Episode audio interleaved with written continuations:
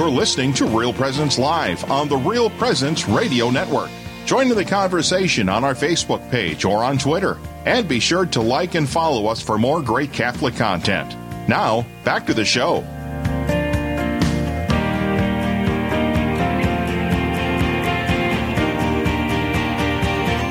Okay, thanks for staying with us on Real Presence Live. I'm Jack Kennelly, and with me is my wife Doreen as my co host. And um, before we get to our next guest, um, if you enjoy what you're listening to or you have to cut short your listening, um, the programming that you're listening to is available on podcast and uh, the, on the website for Real Presence Radio, and that's realpresenceradio.com. And you can go there. You can listen to former programs or prior programs. You can uh, submit a prayer request. You can make a donation. All sorts of things. So uh, go there and uh, check it out. And uh, Doreen, at the uh, the start of the program, we were kind of teasing the audience with uh, the the uh, the uh, prospect of some jokes, and I don't want to disappoint them. And I'm sure that if we go any further, uh, we're probably going to get some phone calls. So I'm sure we will. Yeah. All right. So here's the first joke of And- the morning. Either one of you can answer this joke. Oh, good, If you, if you know the answer. What does a gingerbread man use to keep his bed warm? I'm saying toast. I have no idea. A cookie sheet. Drum roll, please. There you go. Okay. All right. Well, let's let's get to our guest after all this hilarity. We'll just let the laughter dry down though for just a few seconds, and then so people can hear what we're you know the radio. Yes. Anyway, we have with us Deacon Stu Longton, Good morning. who is a deacon with the uh, Diocese of Fargo, and uh, are you assigned still at Saint Anthony's. Anthony's? Okay, Yep. Mhm. but uh, you have a particular ministry that you've been involved and that I think will be of interest to our our listeners. Yes, uh, even long before I was uh, assigned to St. Anthony's uh, during formation, I was uh, asked by the pastor, Father Ermer, if I would uh, go out and minister to uh, Catholic inmates at our county jail. Our county jail at that time could hold possibly 60 inmates. It was built in 1906, and it was very antique. And went to a new jail facility, and now they have room for 356 inmates at any given time. However, they're very seldom at capacity. Um, I'd gone out there um, as a result of a, a Catholic corrections officer who made sure that I was uh, fully uh, registered with the uh, Protestant director who had been there for years. And uh, it worked out really well, uh, both for me and for the inmates. And an interesting thing happened, well, several interesting things happened. Um, I found out that when I went out, when was going out there, I went to see a Catholic priest who'd been a uh, chaplain at a state prison for six years. And I asked him, Is there any books I can read? Is there anything I can take in college here, go back to school and, and learn about this? And he said, Nope. He says, "E- You'll go two or three times. If you got it, you'll keep going. If you don't have it, you won't go. The Holy Spirit will determine this. Said, okay, thanks, Father. He said, But I will tell you two things. He said, One, when you walk out of the facility every day, try and figure out which 50% of what you just heard you can believe, because they will lie to you. And secondly, you have to realize that 95% of the population in any correction facility is there because of drugs and alcohol. So I went in and started working, and an amazing thing happened. I'm a talker, and uh, I, I, love describing things. I'm, I, I do it too much, and that's one of my faults. But when I walk in there, all of a sudden, I'm the listener. The Holy Spirit does a good job.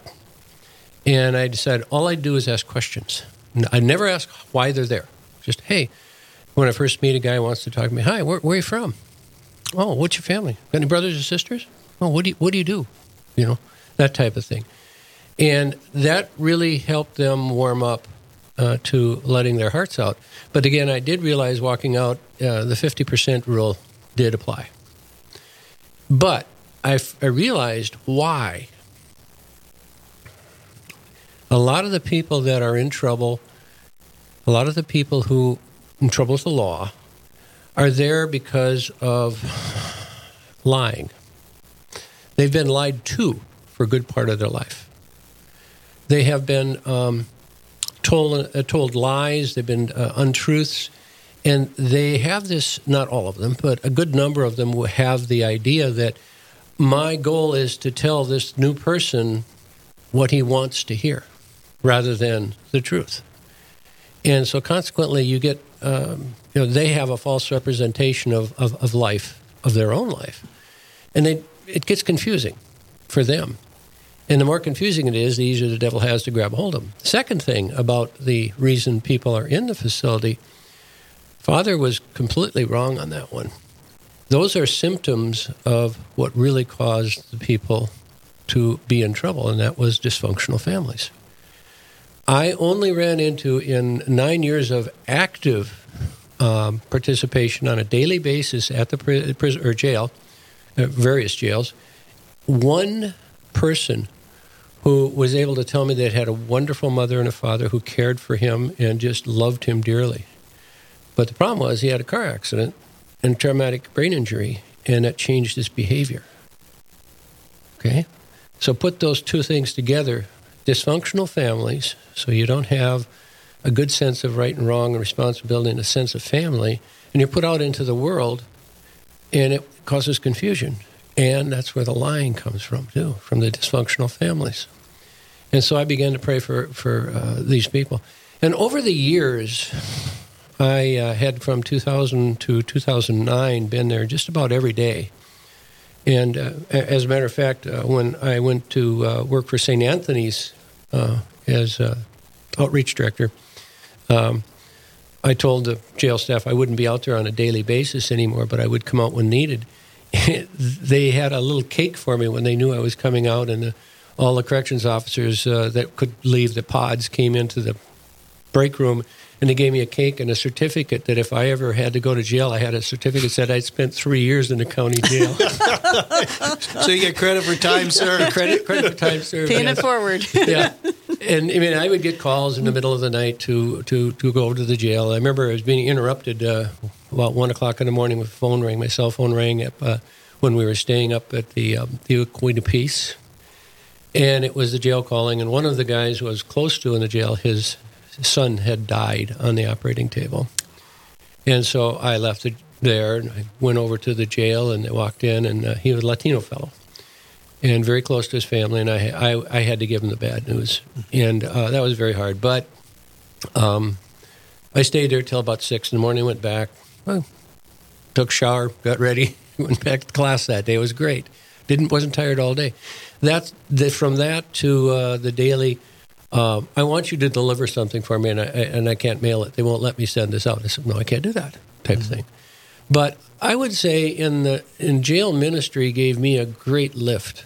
Um, there are many times that I walked out of that facility thanking God because I got more out of that afternoon or that morning or that day than I gave. I felt. Can I've got a question in my mind, and I think maybe some of our listeners do too. But it, I'm kind of asking you to step away, kind of from the ministerial aspects. What is it like just to get in there? Because you're getting, you know, kind of. Do you get to go in the common areas? What's it like when you walk in the door? What is the security like, and where are you, you know, with you know the inmates that you're visiting? Are you in kind of in a common area, or do you have to go off to a special? Okay. Well, first of all, to get in there, I had to fill out a lot of paperwork, and they do a background check for a legal background check, and then the uh, chaplains that are in charge of it they want to find out what kind of faith you have, and um, uh, being led by a Protestant group. Um, I came in as a Catholic, and I remember I answered the question and said, "When were you saved?" And I put February thirteenth, nineteen fifty-one, on there. Your baptism date. Exactly. And uh, the I remember the head chaplain asked me. He says, "Well, what, how old are you? And I said, well, I, I told him the age. He said, well, when were you, when were you born? I said, I was born in previous January. Well, you can't be saved then. I said, yeah. And I explained to him how my, my godparents, my uncle and aunt, said the words for me. They spoke for me. Uh, that was the moment I was saved. Yeah. And now it's up to me from that point on to live the life to guarantee that. They received the gift on your behalf. Exactly. And he, oh, Oh, okay. And uh, the the uh, that we had a great discussion over that one, and then um, the uh, passing that, then I was allowed in, and um, it got to the point where I'd go in, go to the front desk, ask for my badge. She gave you a badge to go in, and I'd go beep in, and they all knew me. I mean, by the time nine years goes by, I mean, I'd come on Ash Wednesday in investments years later, and I would go pod to pod and uh, telling them word, I'm, I'm going to be back in 20 minutes or a half hour, and, and anybody who wants to receive ashes, be over in this corner of the pod. What's the pod? Uh, pods are cell blocks. They don't Okay. call them cell blocks anymore, but they're doors, no bars, heavy doors. And uh, so a pod, uh, the main pods can hold, I think, 36 each, and the smaller pods proportionately. But they're areas where they have uh, fixed chairs, television, uh, they can walk, um, and that type of thing. And then there's always a corrections officer inside the pod if there is anybody outside their cells.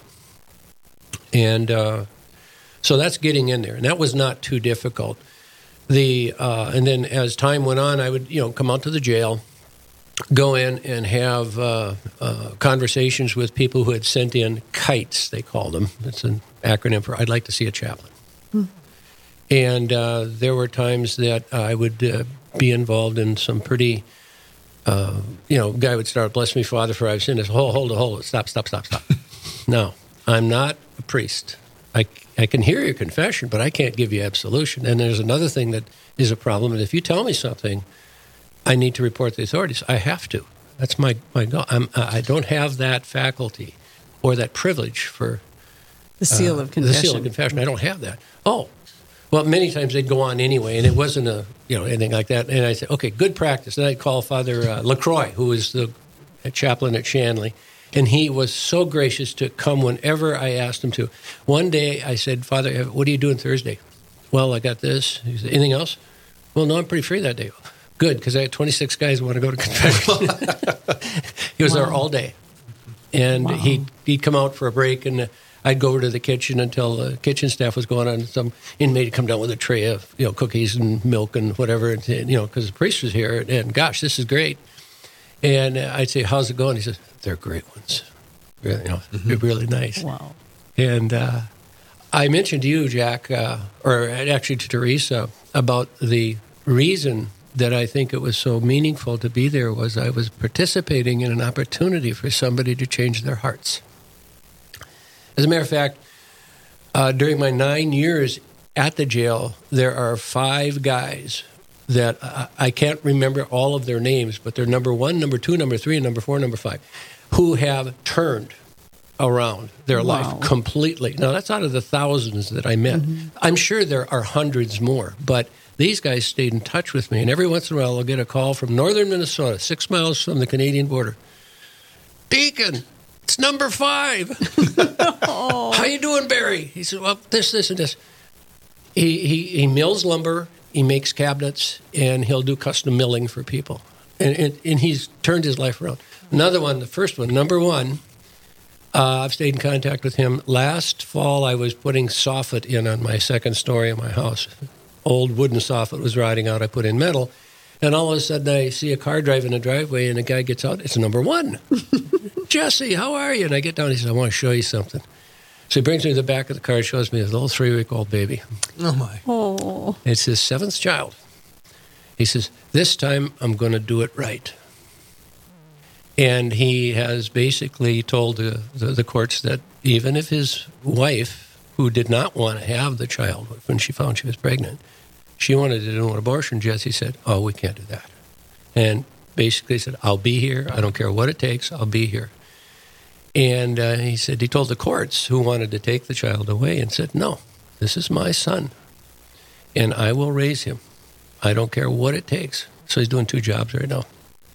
And, you know, you go from that range, that's the joy. That's the joy. But there are thousands out there whose eyes have been opened and their hearts have turned. And that's what I'm so thankful for having an opportunity. Now, with this recently and working at St. Anthony's, we arranged a Sunday service. We don't have Mass there, but we the there's a group of women that would go out to the jail on uh, s- s- second and fourth Sundays, and then the men go first, third, and fifth Sundays, and we hold a service there, and uh, the way the way that I do it is, uh, you know, we'll go through the service and then during the homily, it's it's a two way thing, and a lot of guys will ask questions, and sometimes it's really enjoyable to see these same guys come, and then they'll look me up afterwards. You know, they'll come over to the church or they'll call me and uh, usually asking for some help, or maybe uh, can I come over and pray with you? Yes, anytime, no problem. We can do that, and that that's another time when you see the hearts turn. Deacon, um, as you're as you're talking, I'm thinking about the you know the spiritual or the corporal works of mercy, and that one being when I was in prison, you visited me Yeah. or visit the imprisoned, um, and then I think about all the paperwork and and everything you have to do to visit those who are in prison. Minor, So- minor. It's paperwork. minor. Is it? Small notebook. Don't worry about it. But a person, a person can't just go to the prison and say, "I want to visit." Well, yes, so how do we live that corporal work of mercy? Okay, what what I would do is contact your priest or uh, a deacon that may be doing this. Find out who it is. Go to them and see if you can get on the team. Now, um, in my parish, in the last well since 2000 when I started first going there, that's 20 years. My gosh, 20 years. Oof, da. There's a good Norwegian thing. huh? Um, uh, Ja, god dag. Jeg skal både stå. Yeah, the, the funny thing about that is that there were two or three men in my parish who at different times came to me and said, Deacon, I'd like to try this. Okay, great. And I'd bring them out with me, get them all, you know, all the paperwork and everything, and to get them out there, and they'd go with me, and maybe four or five times, and then they'd say, "I think I can do this." Okay, great. Knock yourself out. But unfortunately, usually two or three visits later, they've come, Deacon, I don't think I'm fit for this. This is not my thing. And I say, understand, no problem, no hard feelings. But sooner or later, somebody else will come along. Yeah. Well, don't let me break your stride too much here, but I just want to remind our listeners you're listening to Real Presence Live, and we're having a wonderful conversation with Deacon Stu Longton, who is with uh, a permanent deacon with the Diocese of Fargo, and we're talking about his uh, prison ministry uh, experiences. I just think it's so beautiful that you you mentioned that you know you are at the service of these men and women mm-hmm. who are incarcerated, but that you walk away with the blessings. True. Yeah. I, I would think, though, you know, we were talking about earlier about you know fifty percent of what you hear might not be true. Yeah. You know, I, ma- I imagine there are some frustrations and you know difficulties with that sort of stuff. What are some of the Okay. frustrations you've experienced? Not a lot of frustrations because I recognize it. Yeah. But there have been a couple of blessings. Um, one guy came in, and I'd been seeing him for some time, about four months. And I probably met him at least once a week for four months. This is back before 2009. And uh, I remember John came in and he started telling me a story, and I go, Oh, John, you don't have to lie to me. You can tell me the truth, or you don't have to tell me what you're telling me. But don't lie to me. He looked at me, so I'm not lying. I, I looked him in the eye and said, John, you're lying, and I know it. But let's go talk about this. And I didn't. Um, and we went on, went on, went on, went on. And at the end, I said, Well, John, you know, you got to get back in your cell now, and I got to go. I'm going over to another pod. And he said, How did you know? H- Tell me, how did you know? And he's, I mean, this had worked on his heart. Mm-hmm. And I said, Look, I've been doing this for a long time. I said, Don't you think the Holy Spirit is going to help me when, when times like this come around? And he goes, Oh, okay. Well, after that, I remember a couple of guys uh, came. Actually, it was number two who came. No, number three, actually. It was number three came to me. He says, Boy, you got a reputation here. I said, What do you mean? He says, These guys are paranoid that they talk to you now. I said, What do you mean? He says, Some of them realize that you can tell the truth when somebody's talking to you and that you have this gift from God. And I said, Well, it's not a gift from God, it's just common sense. and he goes, Well, what do you mean? I says, When are you getting out? He says, Well, and such and such. Said, Come look me up and I'll tell you how this happened. So he came and he told me three months later he'd gotten out, got back to his job. He's a cook, great cook. And uh, I got out and uh, he came to me and he said, I do want to know how you do this. I said, Well, John, I said, Have people lied to you before? Well, yeah, sure. I said, Do the lies change over time? Well, yeah. The truth does not change, but lies do. And I said, eventually you'd hear this story being convoluted time after time after time after time, and you just, you know, it's, he's involved in it, but in different ways each time. And you just know that what he's telling you is not the truth.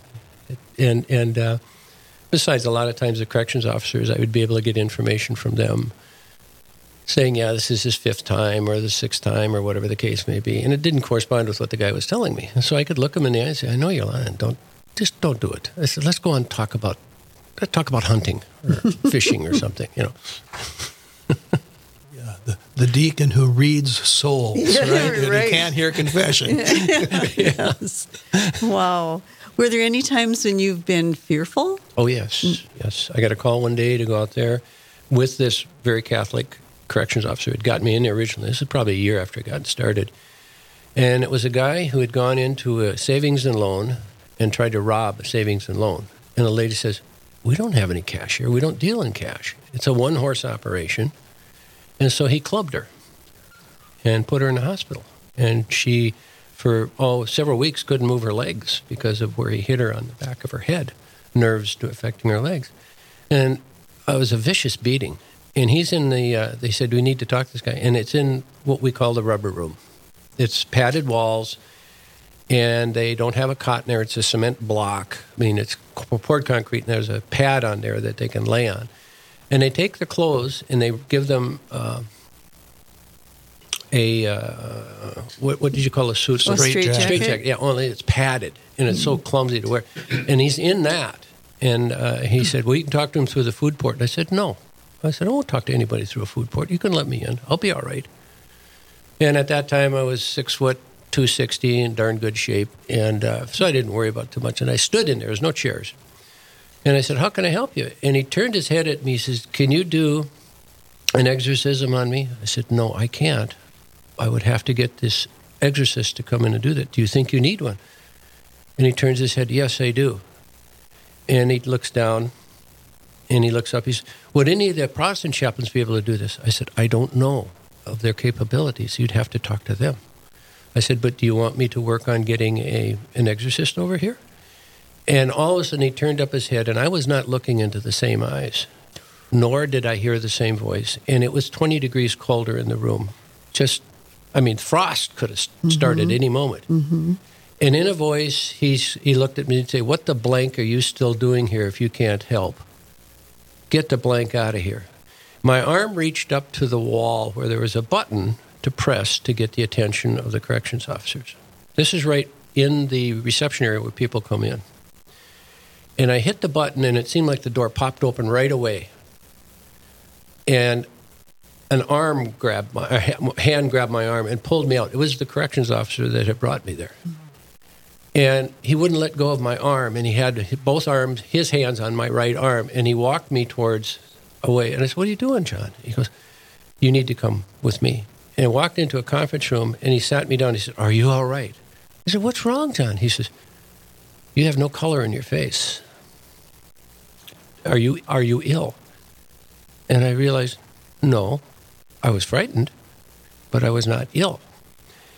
And so he said, "Hang on." He gets on the radio and says, "So and so at a conference room." And they brought in another young corrections officer, and he sat down with me. And then John came in with a cup of coffee, and I drank. And apparently, my color had come back, and right. And then uh, what was interesting about that was that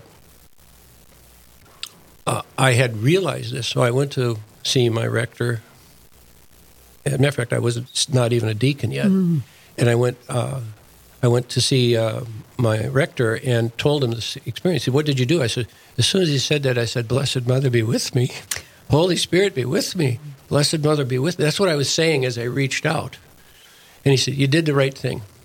He said, "Don't even deal with men like that." So that was it. Yeah, that was frightening. That was frightening. He went on to federal prison. Did he? Mm-hmm. Oh. So there was no exorcism or He was gone two days later. Oh. Oh. By the time I got a law liberty arranged, it was mm-hmm. too late. Mm-hmm. Well, that's certainly a sober, a sobering story. The most frightening thing that ever happened to me in there. Wow. Encounter with evil. Right. Okay. Well, we're we're coming up on the break, And Deacon, we certainly want to thank you for coming in today. Sure. You know, coming through the snow.